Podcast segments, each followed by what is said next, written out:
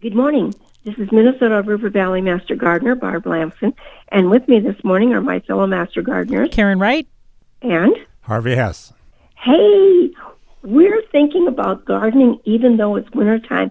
So what do you do in the winter that keeps you actively gardening and dreaming and watching plants grow? Well, how about taking some cuttings off from those houseplants that you do have? Now, Karen, I know that you had a huge success using a very simple method of taking cuttings from one of your plants. Do you want to talk about that? Yeah, I had a spider plant I got from my friend Ruth, who was ninety-seven, and this plant she'd had for many, many, many years.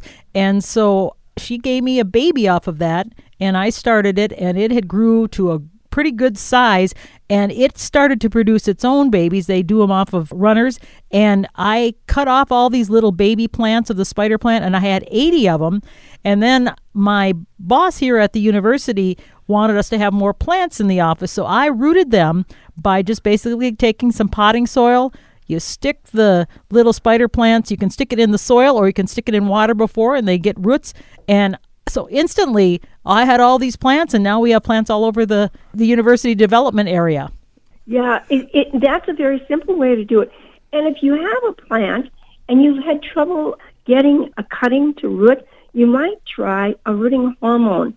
This is a very simple thing that you buy. It's very inexpensive. And what you do with that is you take the cutting, you cut in the new wood. Now, the ones that I've been working on are the angel wing begonias. I've got about fifteen cuttings from there. I'm just cutting back in, oh, a couple of inches. So there's a couple of inches of stem on them. And if there's more than one leaf, I take the other leaves off, just leaving the one. And I dip it in water, and then I shake that water off, and then I dip it in the rooting hormone. Now, there'll be a lot of rooting hormone on there. You don't need that.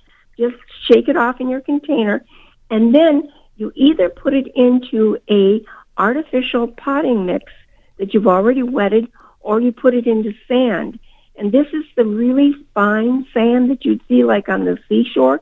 This isn't like heavy, you know, real heavy stuff. And the, your plant will root very, very nicely. And this is particularly good for plants that if you would take a, a cutting and put it in water, they they would rot. So instead of that, get some rooting hormone, and then your job isn't done. The next thing to get something to root is it should be an area that's warm, and it should have humidity. And since most of us don't have enough humidity in our house, put a plastic bag over the container that you have this in, and then leave it so that air gets in there, but still that the humidity is staying in. And this will root in no time at all. When you have a root that you're happy with, you shouldn't just have a couple of root hairs. You should have a nice, healthy-looking look. Then take that cutting and plant it into your new potting soil, and you'll be all all set to go. So this is one easy way to do things. Now, Harvey, what's your experience been with cuttings? I, I've done some with the geranium. I have one geranium that's over twenty years old, and I've taken cuttings off of that and started new ones. So, and that one and the hen and chicks, I do have some okay. of those, and I do. They're about the same as uh, Karen was using for her spider plants. Spider plants. They're easy. So with your geranium, do you just take your cuttings and then just put them in a like a glass of warm water? Yes, that's what I do. Yeah. My sister does a lot of coleus, but I don't because I, instead of taking cuttings of coleus, I start the new ones, so I got different colors and everything. From seed, yeah. Yeah.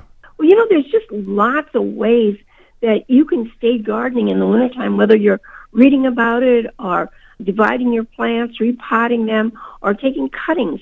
The plant will respond really well when you take these cuttings off. It actually gets thicker and fills out.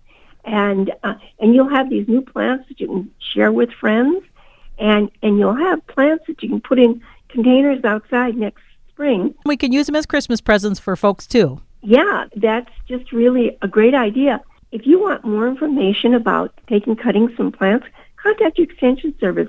Until next time, this is Barb Lamson along with Karen Wright and Harvey Hess. Wishing you happy holidays.